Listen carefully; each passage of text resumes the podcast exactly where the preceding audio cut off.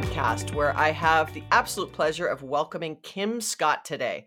She is the author of three novels, as well as the New York Times and Wall Street Journal bestseller, Radical Candor Be a Kick Ass Boss Without Losing Your Humanity.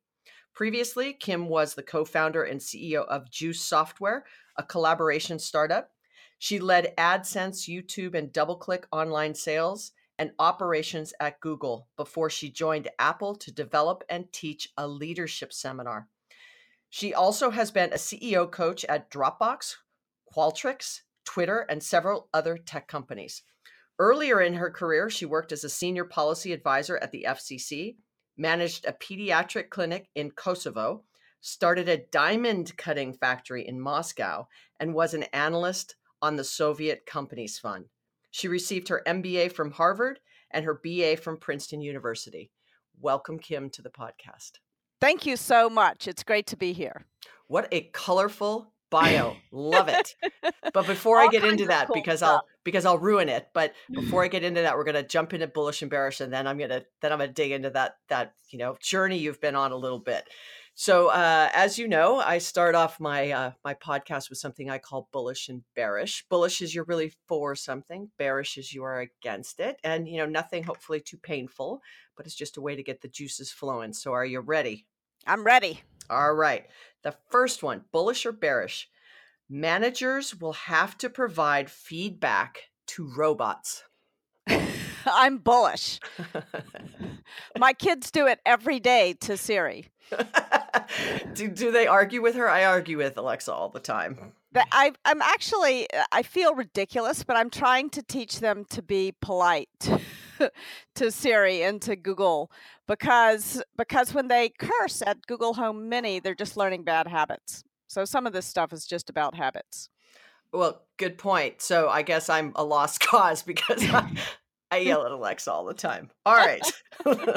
all right. Next. Uh, the next one is probably near and dear to your heart. The next one is you can care and challenge people at the same time. Of course. Very bullish. Couldn't be more bullish on that. Yes, and I can't wait to dig into that. And then this third one is a little more fun. And for those of you who are paying attention to the bio, you will understand this question. All right, you ready for the last one? I'm ready. All right. Man made diamonds are as beautiful as those made naturally. Absolutely. Experts cannot tell the difference. Oh, I didn't expect you to say yeah, that. It's true. It is true. That, that they they you can absolutely fool even someone who has 20, 30 years of experience. Wow. Well, you know, uh, as you know, my name is Tiffany. I was named after the movie, not, not the jewelry store. Yes. However, and I'm spelt with an I, not a Y. So, you know, forever in my life, it's spelt wrong. But, you know, if you're going to be spelt wrong, might as well be spelt wrong in the jewelry store. and my mom's best friends used to call me the, the dad was, the husband was like my sort of, you know, standing grandfather because my grandfather didn't live uh, where I was. And so mm-hmm. he used to call me Harry Winston. And uh-huh. so when I was a little kid, he'd be like, "Hey, Harry Winston," and I'd be like, "I don't know why he calls me Harry Winston." For those of you who don't know, Harry Winston was the diamond cutter for Tiffany's, yes. and now has its own store. So that's my. We are connected on the diamond level. Diamonds are forever. They are, and I, I really, I have to say that is not the answer I expected you to say. I, I was for I, sure I had a bearish in there, but no, no, no. Uh, you, you got three bulls there. Wow. I don't know if that's ever happened. Well, I have to listen back. All right. Well, you know, there's always a first, Kim. There's always a first. That's right. I'm I'm an optimist. So. There you go. There you go. Well, so we met because you had uh, uh, joined uh, an offsite that we had done at Salesforce, and I just loved your presentation on radical candor and so i connected with you we've kept in touch you know and and i said who better to sort of you know start us off in 2019 with how to just be not only better bosses, but understand this sort of interpersonal relationship between caring about people and being able to give feedback. Maybe you can give a little bit of history on kind of how Radical Candor started. You know, it's so funny. I, I, think the the very first seed got planted right after I had started this software company, and one day I came into the office and I got the same article emailed to me by about 10 or 15 different people. and it was about how people would rather have a boss who's a total asshole but really competent than one who's incompetent but really nice. And I thought, are they sending me this because I'm a jerk or because I'm incompetent? and which is worse, you know? Surely these are not my two choices. And uh, shortly after that happened, I was walking my puppy, golden retriever puppy, down the street. And I loved this dog. I, I absolutely adored her. And because I loved her so much, I had never said a cross word to her, and she was totally out of control. And she jumps in front of a taxi cab. I pull her back just in the nick of time. And I'm standing on the street corner with my heart in my throat. And this man, a perfect stranger, looks at me and he says, I can see you really love that dog, but you're going to kill that dog if you don't teach her to sit. And then he kind of points at the ground in this harsh way and he says, Sit. And the dog sat. Oh. I was astounded. I had no idea she even knew what that meant. Mm. and I, I looked at this guy and he said, It's not mean, it's clear. And then the light changed and he walked off, leaving me with words to manage by. So so to me, that the essence of radical candor is about being able to care about someone and to show them that you care and also to challenge them at the same time both to do more of what's great and also to stop doing stop making mistakes. And and and to me that is that's what gave my business career meaning is developing those relationships with the people around me in a way in which i was they told me when I was screwing up and also what they liked about what I was doing, but also I told them and we all got better together.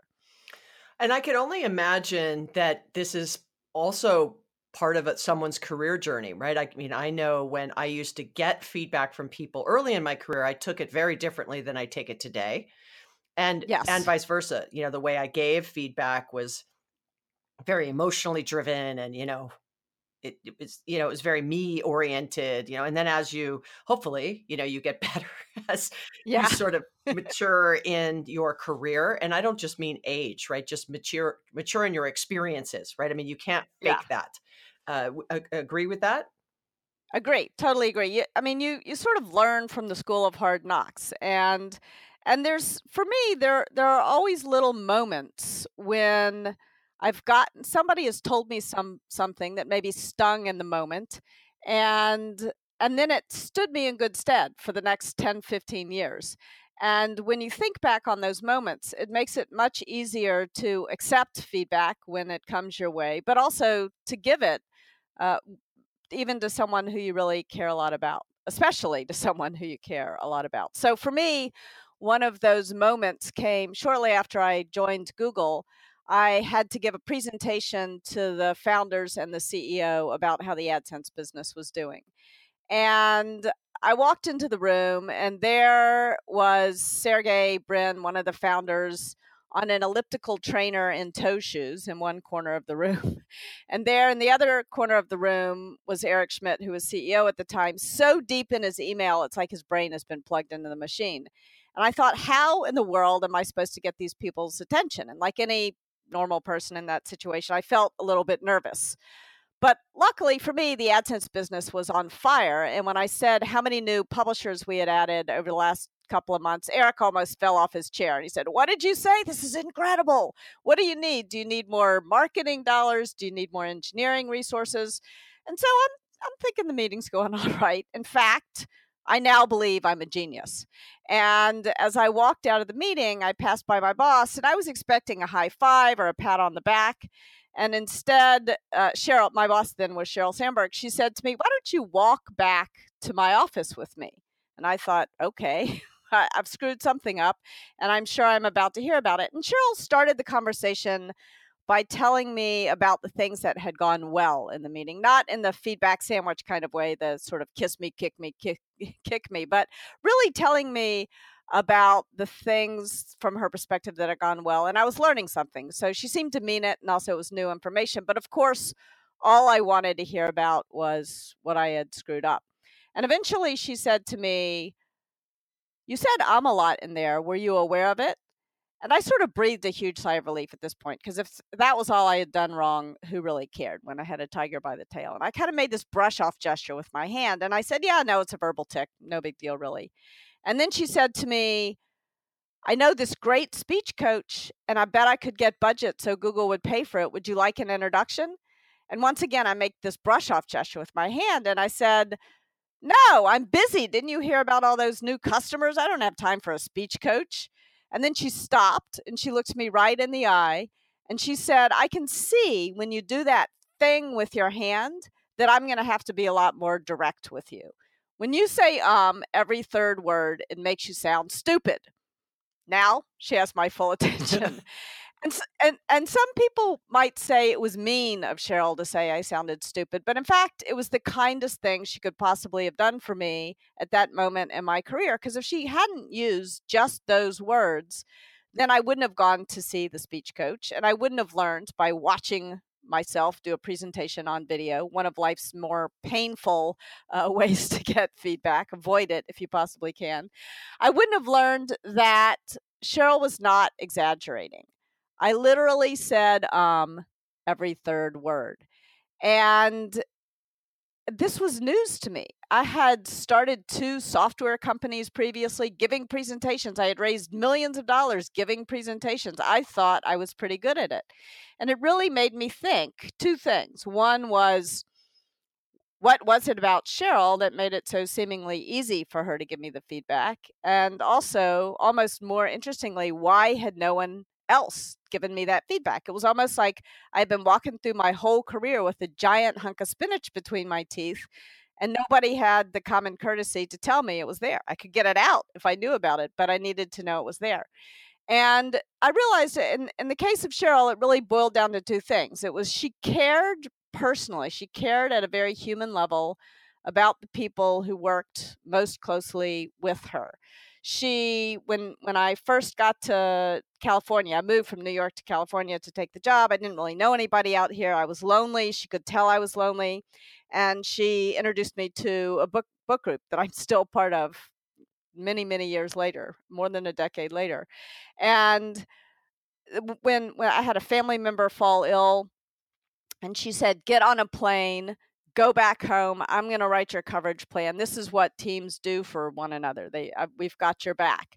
And so it's not the kind of thing one person can do for 5000 people but when you work directly with people you really do form relationships that are more than just professional. They're they're deeply human and so this got me to thinking like what is it? So if there's two dimensions of radical candor, care personally, but also the other thing that Jill did was she challenged directly. She never let her concern for our short-term feelings get in the way of telling us stuff when we needed to know about it. So what is it that knocks us down on one dimension or another? What is it that prevents us from caring personally or challenging directly?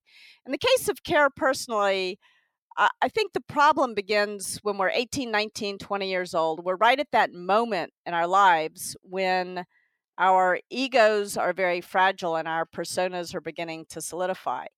And right at that right at that moment someone comes along and says be professional. And I think for an awful lot of us that gets translated to mean leave your emotions, leave your true identity, leave your humanity, leave everything that's best and most real about you at home and come to work like some kind of robot. And you can't possibly care personally about others if you're showing up like some some kind of robot. And then on the challenge directly side, I think the problem actually begins much sooner. It begins when we're 18 months old and our parents say some version of if you don't have anything nice to say, don't say anything at all. And now, congratulations, you're a leader and it's your job to say it. And it's hard. It's hard to undo training that's been pounded into your head since you were 18 months old. Yeah, I, I would say this. There were so many things in, in what you just what you just said. Uh, but I have found that when people hear this kind of conversation, you know, like there is a way to do it, they don't know how to mm-hmm. even approach potentially changing yes. those behaviors. Um, I have definitely found uh, in my career that my first 90 days really shapes the way my you know, working relationships around me, uh, how they blossom or not, like in that Yeah. first 90 days. And I keep relearning the 90 day lesson. However, um, you know, Yes. it's it's it's a process. And so, you know, how is this like I'm part of a new team? You know, I'm listening to this and you go, gosh, I, I don't really give feedback like you just described Sheryl gave to you either that or when I get feedback, I'm not actually taking it in. I get very defensive, right? Because those are the two sides of that. I, I don't know Yeah. how to do it. And then I get very defensive. So from the I don't know how to do it, what would be, you know, the one or two small changes someone can make when they're, you know, after listening to this and then hopefully they go pick up your book, you know, that that ultimately they say, uh, I'm not doing this correctly. Yeah, and it is it is hard. I, I I wrote the book and I struggle with it myself. So, so I feel the pain out there. I think that the most important thing you can do is to start by asking for radical candor. Don't don't dish it out till you prove you can take it. In fact, some of the radical candor I've gotten on radical candor, very meta, is that I talk too much about bosses giving employees criticism. And that's actually not the right place to start. The right place to start, no matter who you're having a relationship with, whether it's your boss or your peer or your employee, or you can use this at home too, actually.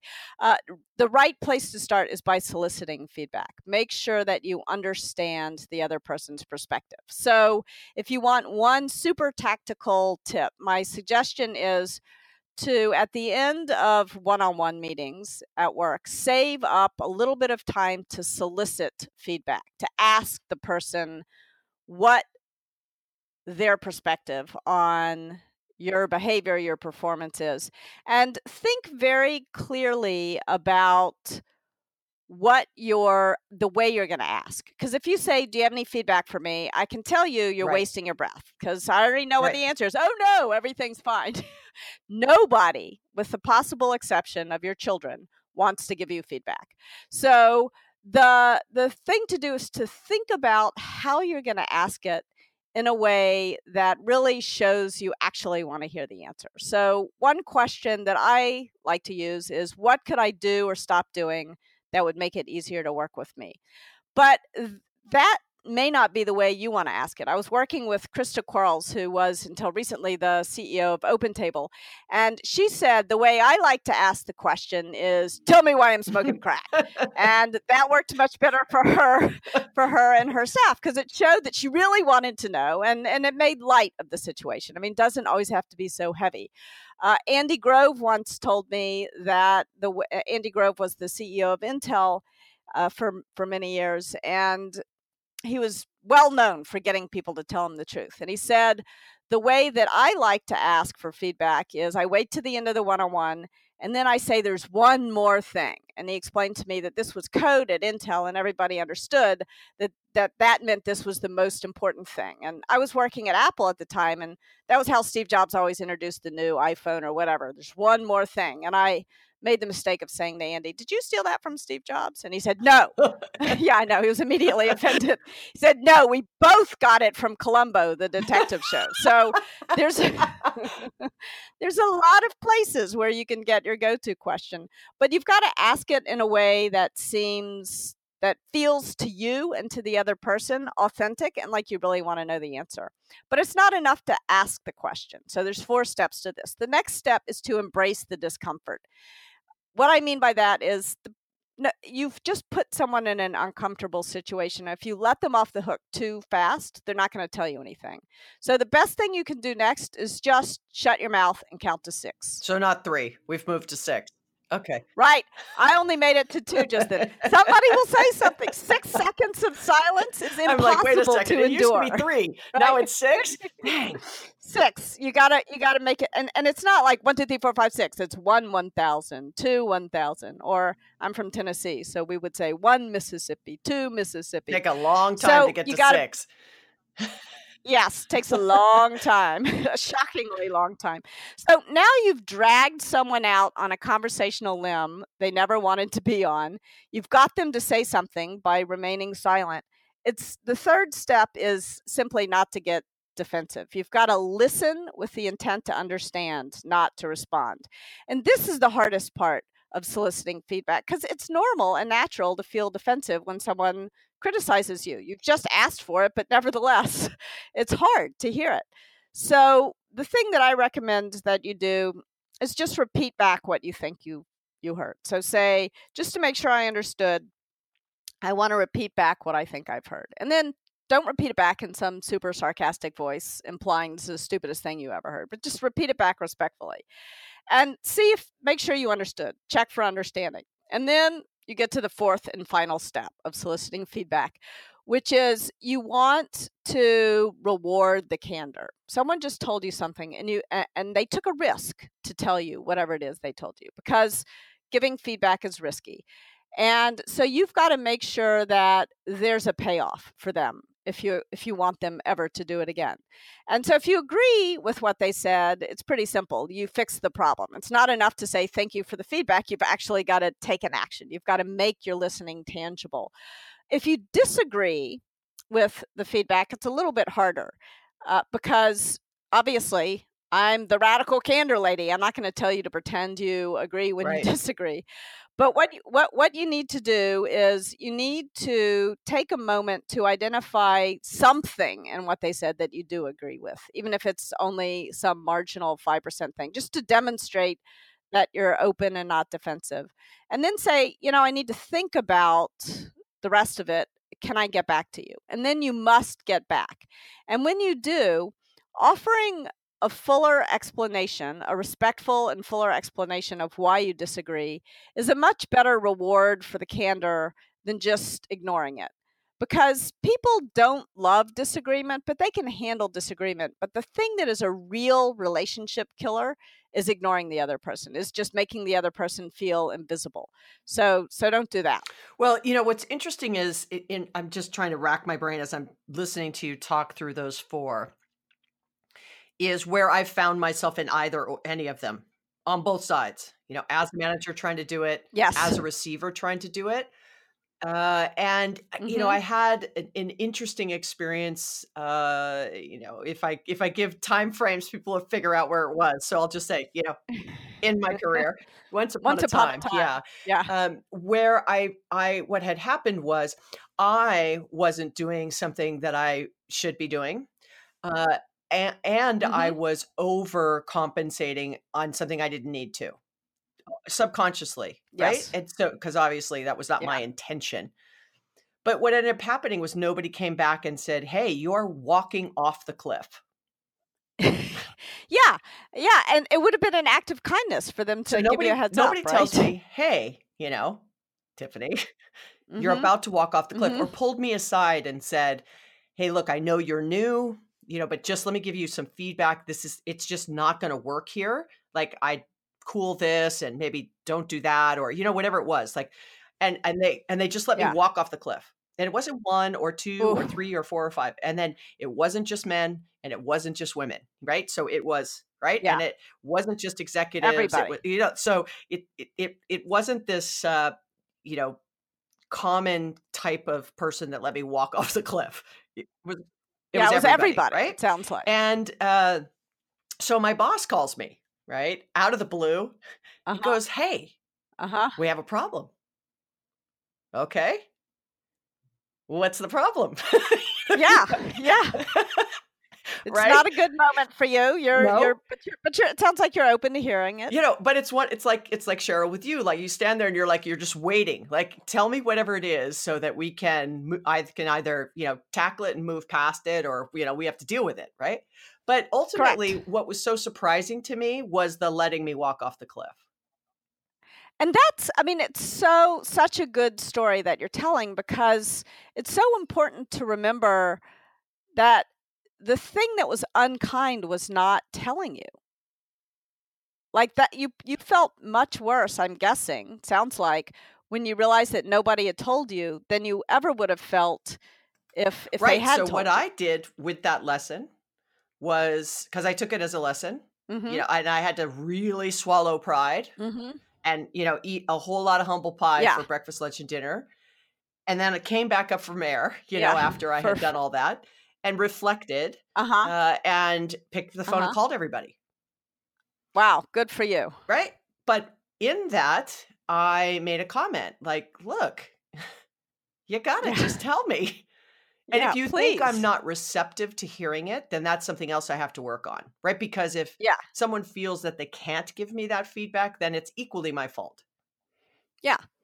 So it was a really fantastic lesson, but you know, hopefully for the, for our listeners, in hearing what Kim is saying, you you see yourself in each of those situations different in your career, you know, when you have a great boss. I mean, there's this, you know, obviously the famous quote, I don't know who originally said it, right? But people don't quit companies, they kind of quit managers first. Yeah. Uh, and and Yeah. this is a perfect example of that. And and also quitting not great teams. So you could have a great manager, but the team is just dysfunctional and toxic because the manager Although if the team is dysfunctional and toxic, ultimately it's the manager's job to fix that. Well, you started this out by saying, you know, r- e- either really a jerk or really nice. so they're they're really nice, but because they're not a jerk or they don't know how to be a jerk, the team is dysfunctional. But it's really a nice guy or girl, whatever, right? As a well, human or, being. or yeah, or or not so nice in the end after all. I mean, one of the most painful lessons I had in my career was when I was trying to be the nice manager and I had hired this guy, we'll call him Bob, and I loved Bob. He was smart, he was charming, he was funny, but he was doing terrible work. Everybody on the team loved him, but he was doing a terrible job. And he would hand stuff in to me and I would say, "Oh, Bob, you're so you're so awesome. You're so smart. Everybody loves working with you. Maybe you could make this a little better." I mean, I maybe I said it a little bit better than that, but I basically didn't tell him that it wasn't nearly good enough. And I gave him the kind of praise that was the sort of feedback sandwich praise, meaningless. And 10 months go by and everybody's having to correct his work and redo his work and cover for him. And eventually the inevitable happens. And I realize if I don't fire Bob, I am going to lose all the star performers on my team. And so I sit down and have a conversation with Bob that I frankly should have begun 10 months previously. And when I finished explaining to him where things stand, he sort of pushes the chair back from the table. He looks me right in the eye and he says, Why didn't you tell me? yeah. And as that question is going around in my head with no good answer, he says to me, Why didn't anyone tell me? right. I thought you all cared about me. Right. And I had been trying to be nice, and I realized I've actually, without meaning to, been cruel to Bob. Absolutely cruel. And it was too late to save Bob at this point. Even he agreed at this point he should go. And so now I realize I have failed as a manager in six really important ways. And because I have failed, Bob's getting fired for it. And all I could do in that moment was make myself a really solemn promise I would never make that mistake again. Yeah, it's it's almost like the conversation I had with Liz Wiseman, who's I've had on the this uh, podcast as well, around kind of this accidental diminisher. Right, you accidentally did it. You didn't sort of do that on purpose. That was not an intentional act. But this, you know, this I think the message for me and what you're saying is, is that we really words are very powerful both ways, and silence Yes. is equally powerful. Yes. and you know and in this time where everyone is now i'm not going to say everybody and this is the only time but uh, i think people are more aware of finding their voice in Mhm. whatever that means uh, Mhm. And we have five generations working which is the first time that has happened and you have a millennial generation that thinks they can say anything and of course i'm way over categorizing and making it very general. So for all the millennials listening it may not be you right Yeah, it probably isn't. and then you have, you know, those that have been in the workforce a long time that are just like, you know, they just don't want to be working anymore. Once again, Yeah. making huge sweeping statements. Uh, but ultimately, we have to figure out how do we communicate cross generationally with, you know, different generations communicate very differently. Uh, Yes. you know, and and especially now, I talk a lot about this in this kind of 140 characters, 280 characters, like these bursts of information, and email has no emotion, and tweets have no emotion, and everything can be taken out of context. And so, except except that they have so much emotion. I mean, they almost have and, and I think the reason why email and tweets have so much emotion and elicit so much more emotion than a in-person conversation or even a, a phone conversation is because in a in a back and forth conversation you can correct and you you can say something and you can see that the other person is hurt by what you've said Yes. and you'll course correct a little bit whereas you don't get that online Totally agree. And so I, I think, you know, somebody gave me some advice when email started to become the prevalent communication force that, you know, and i would send those emails and then go, can I get that back? You know, yeah that probably was a career limiting move. Can I get that back? And then Outlook like came out with that recall message tool. I was like, thank God. that never really that worked never really worked. But you know, mentally you felt like you always had this back door. Now I will, if I write one of those emails, like I will either like write it and then walk away or sit on it for a while, come back to it, uh, you know, at some point in time later that same day. And I will soften it a little bit because I'm out of that heat of whatever it was I wanted to say, or I actually hit Yeah. delete. Yeah, uh, or, or you pick up the phone, or you get up and you walk down to the other person and you have an in-person conversation. It's so uh, so important. I think, in addition to soliciting feedback, it's also important to give it. But much more important than than trying to find the perfect words for giving feedback is to be open to gauging how it's landing, because radical candor gets measured not at your mouth but at the other person's ear and you don't know what's happening at the other person's ear if you're not paying attention to their response to what you've said. And so I think one of the problems with a lot of feedback training is it it's almost like it teaches you if you can just say the perfect words, then you won't hurt the other person's feeling. And that's just total BS. Like sometimes you'll say it so well and so kindly and the other person is still going to be upset. and it's like there's it's it's so we're, do you we're human. saying, no matter how I say this, you're going to be upset. So let's just rip the band-aid off and get it going. well, well the, the point is no the point is you don't know. Maybe they'll be upset maybe they won't be upset. So so i think what you do is you start out and you say you say it gently. You say it as gently as possible and then you note their response.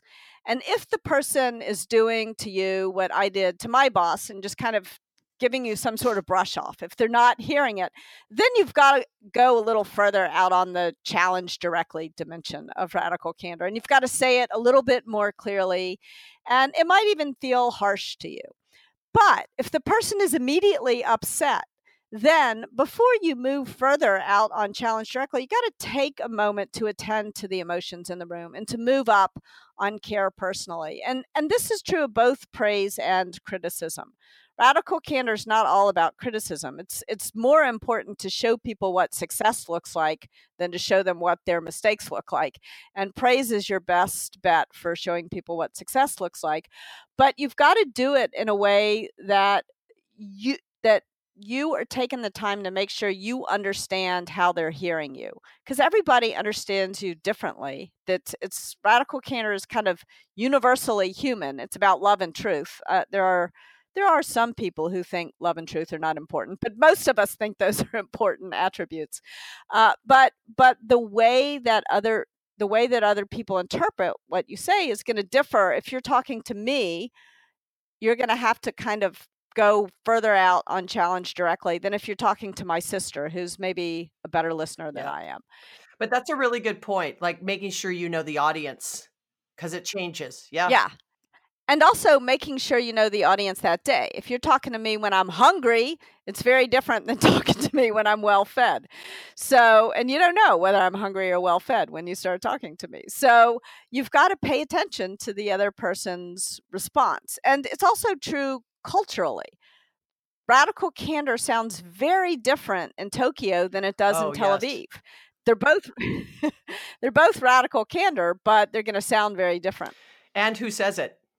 Yes. Yes. If you yeah, if you are in a position of authority, you've got to be a lot more careful. I'll never forget when I was I had I started managing a, a relatively big team and but it was real pretty early in my career and one of the HR people I worked with came up and said you're intimidating to people.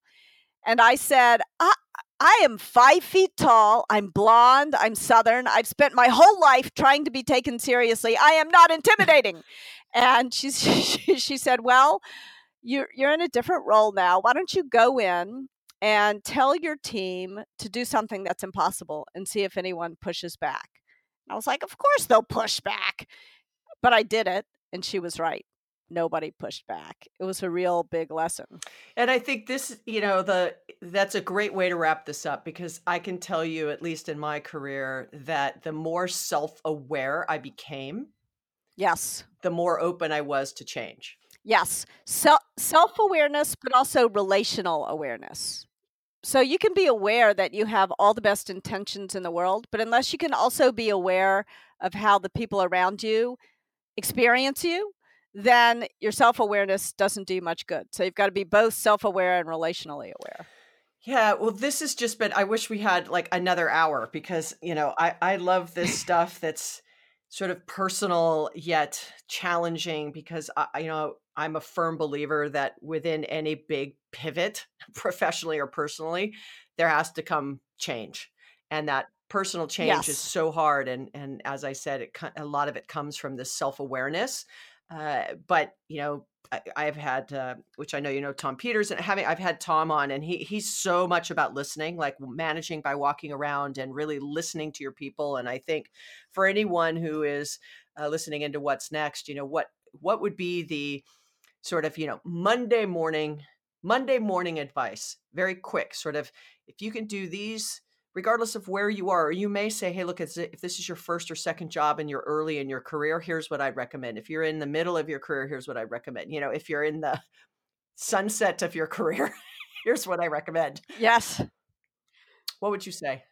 I, I would say that no matter where you are in your life in your career the first thing you should start doing if if you like these ideas is solicit feedback. Ask that question. What can I do? And ask it in your own words. Don't use my words, but what could I do or stop doing that would make it easier to work with me? The second thing to do is take a moment to give voice to the things you appreciate about working with others. It's actually much easier to sound smart when you're criticizing others than when you're praising them. And I think, in part for that reason, we don't give enough praise. So, take a moment to think about the things you really appreciate about your employees, your colleagues, your boss, and and give voice to them, say them.